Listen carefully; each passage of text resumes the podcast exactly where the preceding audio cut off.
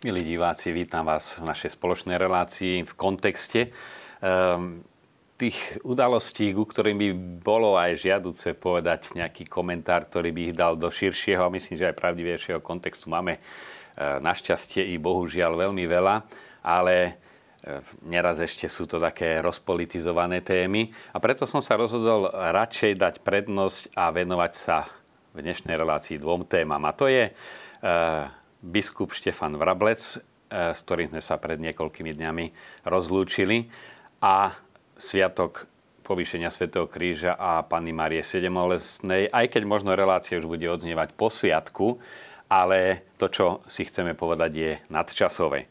Eh, by som začal biskupom Vrablecom, eh, ktorý je uvádzaný ako emeritný pomocný biskup ešte pôvodnej Bratislavo-Trnavskej, potom Trnavskej diecézy.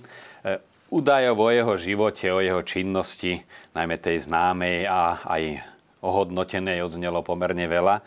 A tak ja by som sa rád podelil o niekoľko takých postrehov, ktoré neodzneli a ktoré si zaslúžia, aby boli spomenuté, pretože to tvorí jadro jeho osobnosti. To najpodstatnejšie ťažko vyjadria nejaké štatistiky, koľko za jeho pôsobenia riaditeľa vydavateľstva Ústavu Cyrila Metoda vyšlo a v koľkých exemplároch. Ale je to skôr jeho osobnosť. Pred tromi rokmi som sa zastavil na fare v Kortíne v Dolomitoch, a na fare bývajú vždy cez leto viacerí kňazi, ktorí aj pomáhajú spovedať, odslúžia Svete Omša, zároveň tam majú takú kňazskú dovolenku. A keď som povedal, že som zo Slovenska, tak zo dvaja alebo traja starší kňazi, už staručky kňazi, eh, hneď Don Stefano, Don Stefano. To je viac než 60 rokov odtedy, ako pôsobil ako kaplán, potom aj farár v talianskom severe medzi veľkými horami. A on tam aj po 60 rokoch mal povesť svetého kňaza. A to si zoberme, on tam bol tesne po vysviacke. V 1950 bol vysvetený a 1951 až 57 pôsobil v týchto ozaj maličkých dedinkách roztrusených v strmých svahoch. Ukazovali mi potom na ďalší deň aj fotografie, ktoré mali spolu s ním na toto je jedna veľká, veľké ocenenie, že po toľkých rokoch zanechal takúto hlbokú stopu a to pôsobil tam len naozaj v každej farnosti niekoľko rokov, rok, dva. Takže to je jedna črta, ktorá vám veľmi potešila. Potom mal som tu čest sledovať jeho každodennú činnosť, ktorú si už my aj trošku ťažko predstavujeme, pretože texty sa e, píšu aj opravujú v počítači keď je text hotový, posiela sa do tlačiarne internetom. V tých časoch bolo treba rukopis písaný na stroji doniesť osobne do tlačiarne. Sádzal to talianský sadzač, to znamená, že neraz narobil aj mnohé chyby. A zase tie texty zobrať do ústavu Cyrila Metoda, sedieť nad nimi z lupov, ako on zvykol, a opravovať riadok za riadkom, stránku za stránkou, potom to opäť doviesť do tlačiarne. A doviesť to znamená v, vo veľmi rušnej premávke zo Slovenského ústavu, ktorý bol na periférii vtedajšej, do centra Ríma je 14 kilometrov zoberme 14 tam, 14 5, v hustej premávke takmer každý deň si pamätám tej jeho staruške Renaultke, ako prichádzal rovno na obed čo celé dopoludnie e, strávil vybavovaním. No a po obede krátka siesta a do večera práca nad textami. Takže toto je asi to najmohutnejšie. Trochu hovoria čísla, koľko kníh prišlo na svet a dôležité boli najmä liturgické knihy, ktoré až doteraz používame na Slovensku pri každej svetej omši. Ale ten základ sa kladol v Slovenskom ústave a aj keď e, ten tím e, liturgických spolupracovníkov bol väčší, ale gro tej práce si odniesol práve biskup Vrablec. Ďalšia pekná črta, ktorú by som raz dôraznil, je jeho úcta k písanému slovu. On vedel, čo, čo to je za námahu napísať aj krátky článok, čo sa človek natrápi. On s obrovskou úctou čítal každý list. Nebol také, že si ho prebehnem a hodím do koša, lebo tam nie je nič vážne. On hovoril, keď niekto si dal námahu sadnúť a písať, ten papier popísaný si zasluhuje veľkú úctu. Úctu ku každému kúsku papiera, ktorý niekto rukou popísal. A potom to bola jeho obrovská liturgická úcta. On sa aj doma modlil breviár, čo bežne kňazia aj úctivo, ale buď po sediačky, alebo aj niekde v záhrade, alebo už kdekoľvek. On si dal štólu, pretože to je liturgia hodín. Proste on to bral ako posvetnú činnosť. A toto aj pre nás kňazom je obrovský príklad, že nie len tak sa odmodliť ten breviár, ale e, naozaj brať to ako liturgium, aspoň sviecu si pri tom zapáliť a hovorím, biskup Rablec si dával aj štólu a takto sa modlil breviár. No a potom e, veľmi pekná črta, keď už ako pomocný biskup jeho náplňou e, dosť často boli birmovky, pomáhať birmovať, vtedy tá dieceza bola naozaj obrovská. A on jednak sa kontaktoval s tým farárom e, farnosti, kam mali zbirmovať a dal si predložiť alebo poslať zoznam birmovancov a on sa celý týždeň pred tou birmovkou denne akoby také litánie meno za menom za každého toho birmovanca modlil. Takže toto sú naozaj také črty biskupa Vrableca, na ktoré je dobré pamätať, lebo práve v nich sa odzrkadluje aj tá jeho Eh, esprit jeho osobnosti, ktorý všetci konštatujú, že bol tá dobrota, hĺbka, záujem, prajenosť. A myslím si, že aj taký nadčasový odkaz. Všímam si to nielen e, za komunistickej totality, e, že by iba e, poodstraňovali z námestia všelikadiaľ sochy svetých a kríže, ale sa snažili dať určitú alternatívu, to znamená ponúknuť akoby E, nových svedcov, samozrejme v úvodzovkách, vytvorili tých hrdinov ako Janko Griertli, e, ktorý spolupracoval s partizánmi a bol vzor pre malých chlapcov a tak ďalej. Tieto vzory, alebo z tedajšieho sovietského zväzu, pomenovávali podľa nich ulice. Proste za pár rokov vytvorili akoby nový ateistický kult. Pretože aj tvorcovi ateizmu vedie, že človek potrebuje vzory, potrebuje motiváciu. A neraz aj nie veľmi významných osobností, pokom všelikom len v Bratislave boli pomenované ulice, to tým ľuďom nič nehovorilo. No a tu skutočne bez nejakého zvelebovania nejakej osobnosti a v prípade biskupa Vravleca naozaj je to, e, bol, celú živo, bol počas celého života žil skrytým spôsobom, ale vykonal obrovské dielo, aby si zaslúžil naozaj stávať sa vzorom postupne, aby prenikal do povedomia či už kňazov, seminaristov, ale aj, aj ostatných veriacich, pretože takýchto zásnych vzorov nemáme veľa, i keď vďaka Bohu ich nemáme ani málo, ale aby, ozaj ako to sa hovorí, že najstaršia vec na svete je včerajšia správa a okrem tých najbližších, e, ktorí, keď ide o smrť niekoho, majú dlhodobo ešte blízky vzťah, ale tí ostatní sme tak zahltení ďalšími údajmi, že aj človek, ktorého uznávame a vážime si, po pár dňoch sa stráca v tej záplave ďalších správ. Takže toto bol aj dôvod, prečo som sa ešte podelil o pár takýchto postrehov, podnetov, skúseností, aby som tým počiarkol aj samotnú hodnotu biskupa Vrableca, aj tak dal do priestoru tú potrebu naozaj si nejakým spôsobom e, túto osobnosť uchovať v spoločnej e, náboženskej pamäti.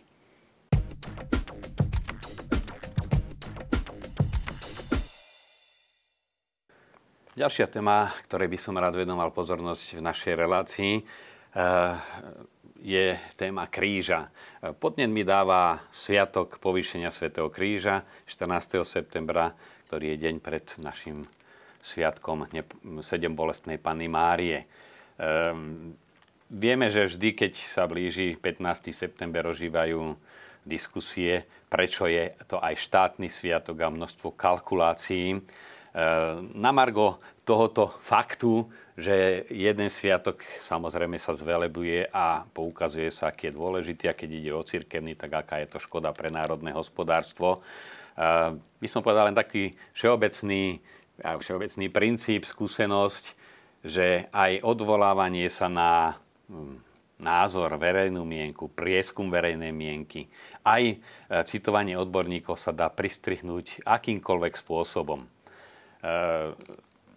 Prieskum verejnej mienky bol veľmi silný nátlakový nástroj v Spojených štátoch amerických a práve jeden eh, skúsený sociológ to komentoval slovami eh, prieskum verejnej mienky znamená, a pridržať sa ho, že 98% hlupákov diktuje 2% odborníkov, čo majú robiť.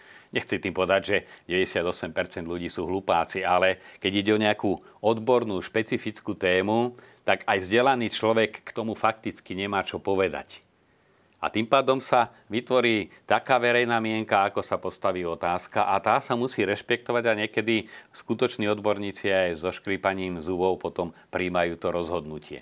No a toto samozrejme, takýto prístup sprevádza aj reakcie, e, či už prieskumu názorov ľudí, alebo potom tie kalkulácie. Vieme, že keď je štátny sviatok, e, na niečom sa stratuje zas, keď sa, a hlavne tohto roku premostí aj so sobotou, nedelou, tak zase e, rekreačné oblasti a mnohé oblasti služieb majú práve cez štátne sviatky zvýšený príjem. Okrem toho je tu dlhodobá investícia. Vieme, koľko ľudí osobne, ale aj spoločnosť dopláca na civilizačné choroby, ako je stres a tak ďalej, na problémy e, v rodinách, čo má aj okrem takého osobného ľudského dopadu veľký ekonomický dopad.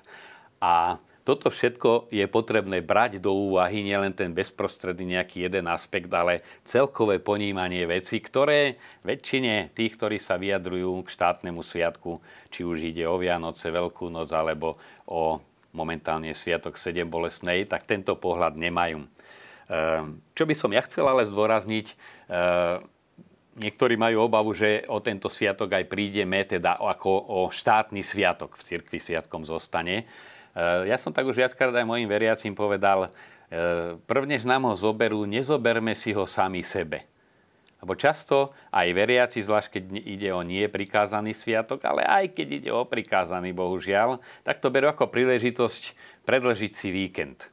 Prípadne si zobrať deň dovolenky a majú od piatku do útorka príležitosť ísť na chatu, zariadiť si nejaké, nejakú dovolenku. No a tým pádom my sme si ten sviatok už nechali ukradnúť. To isté platí aj o kríži, pri ktorom by som sa chcel viacej zastaviť. Ehm, a nielen odrážať sa od e, známeho problému, momentálne rezonoval vymazania krížov na propagačných materiáloch e, reťazca Lidl a celá tá reakcia, ktorú to vyvolalo.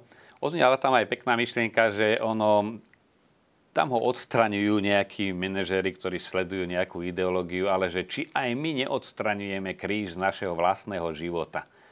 Či toto znamenie používame, že sa prežehnávame, či vieme, čo robíme pri tom, keď sa prežehnávame. A hlavne, e, čo znamená kríž ako taký. No a chcel by som do tohto kontextu duchovného dať aj Sviatok povýšenia kríža a svojím spôsobom aj Sviatok sedem bolestnej Panny Márie. E, použil by som, lebo ma to veľmi oslovilo, e, niekoľko myšlienok z veľkého autora Izáka Sírskeho, ktorý žil v 7. storočí Stal sa aj biskupom Ninive, ale po niekoľkých rokoch alebo po krátkej dobe e, zanechal tento úrad. Uvedomil si, že on je volaný k intenzívnemu duchovnému životu. Prežil skoro celý život v samote a odriekaní vysoko v horách. Až ku koncu života svojim žiakom, nasledovníkom nadiktoval e, veľmi vzácné, vzácné knihy, ktoré sú zhrnutím jeho celoživotnej skúsenosti. Tu by som, odvolávajúca na Izáka Sírskeho, chcel vypichnúť niekoľko aspektov. Jednak kríž je znakom nášho vykúpenia. Teda sa nás bytosne týka, na kríži sme boli vykúpení. Od kríža závisí, že naozaj, či po smrti máme e, cez Krista, v Kristovi prístup do väčšnej blaženosti. Takže už v tomto samotnom e, je kríž niečo pre nás podstatne osudovo dôležité. No a potom e, kríž má jednu veľkú symbolickú hodnotu a význam. To znamená, že ramena kríža ako také spájajú e, zvislé nebo so zemou a prirodzený svet s nadprirodzeným alebo ľudský svet s Božím. E, potom hm, horizontálne rameno predstavuje lásku k blížnemu, život ľudí a keď sa spájajú je z toho kríž E, kríž je jeden z najsilnejších symbolov. Už prvnež na takomto e, nástroji umúčenia Ježiš Kristus bol ukrižovaný. Na kríži sa v plnosti zjavilo e, tajomstvo Boha ako takého. Mojžišovi povedal, ja som ten, ktorý som, ale až na kríži sa zjavilo to, že Boh je láska. Dalo by sa povedať takmer filozofickú definíciu Boh je láska, ale čo to znamená, vidíme na kríži pri pohľade na ukrižovaného Krista. A potom z toho potom vyplývajú aj viaceré spôsoby, aký môžeme mať prístup k Ježišovému krížu. Jednak už ten fakt, že kríž má moc sám o sebe. A je to zaujímavé aj ľudové príslovie, ľudová múdrosť to zhrnula do príslovia bojí sa ako čert kríža, alebo bojí sa ako čert svetenej vody niekto, keď, naozaj keď zlý človek má strach a odpor ku krížu. A to sme aj videli. Každá, každá totalita má trend od, odstraňovať kríže. Vieme, že sa zo škôl odstraňovali, potupovali sa kríže v 50. rokoch. Teraz je veľký zápas, aby sa odstranili zo škôl kríže hoci objektívne je to symbol lásky a nemá dôvod niekto sa na tento symbol urážať, aj keby bol príslušníkom iného náboženstva. Ehm, ale vidíme tu silnú tendenciu aj v súčasnosti, kde sa len dá kríž vytláčať. Na to je aj svojím spôsobom logické, pretože kto odmieta alebo stavia sa proti Kristovi a chce to Božie kráľovstvo budovať tu na zemi ľudskými prostriedkami, tak ten kríž mu do toho kričí, že to nie je cesta. Cesta je cez Krista k nebeskému Otcovi. No a preto samotný kríž, keď niekde stojí kríž, keď e, niekedy aj taxikár má e, na zrkadle kúsok ruženca a kríž alebo krížik, on pôsobí. Aj keď si to neuvedomujeme, už samotný kríž má veľkú moc. Ako hovorí Izák Sírsky, e, mocou kríža mnohí krotili divé zvieratá, statočne čelili ohňu, kráčali po jazerách, kriesili mŕtvych, zadržovali pohromy, vo vyprahnutej a neobývanej zemi dávali vypríštiť prameňom a tak ďalej. Sám diabol a jeho tyranstvo stojí v hrôze pred podobou kríža. Pred podobou kríža. Už to len, že tam ten kríž je, keď ho proti nemu zobrazíme. Takže dôležité je ozaj aj kríž ako taký.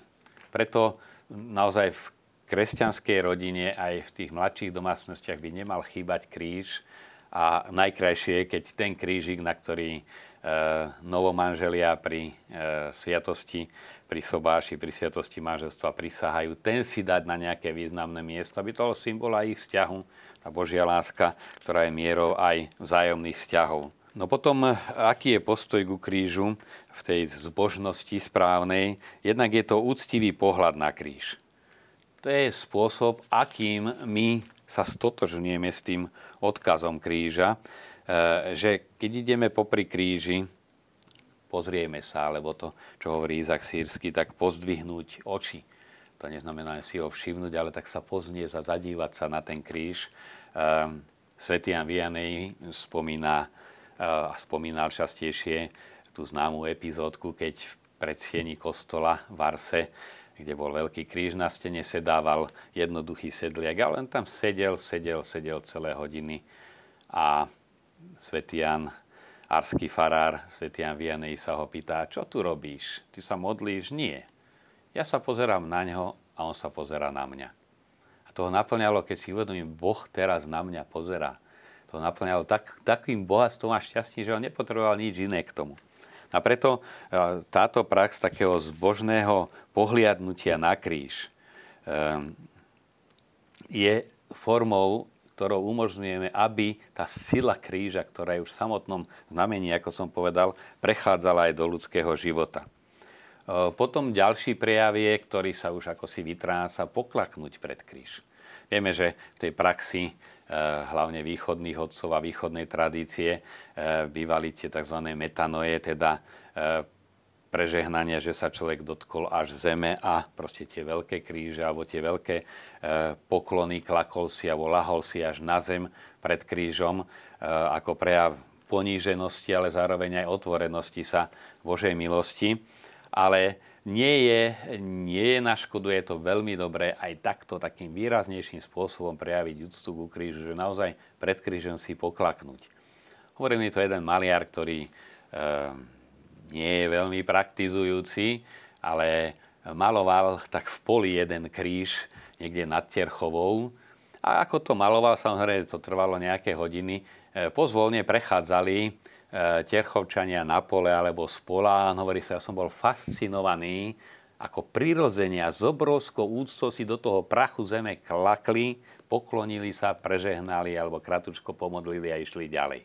Toto bola ústa ku krížu, ktorá bola zakorenená aj našej slovenskej zbožnosti, nielen za Izáka Sírskeho, nie tam v terajšom Iraku alebo Iráne, tam v Perskej ríši, ale že toto bolo súčasťou aj našej zbožnosti.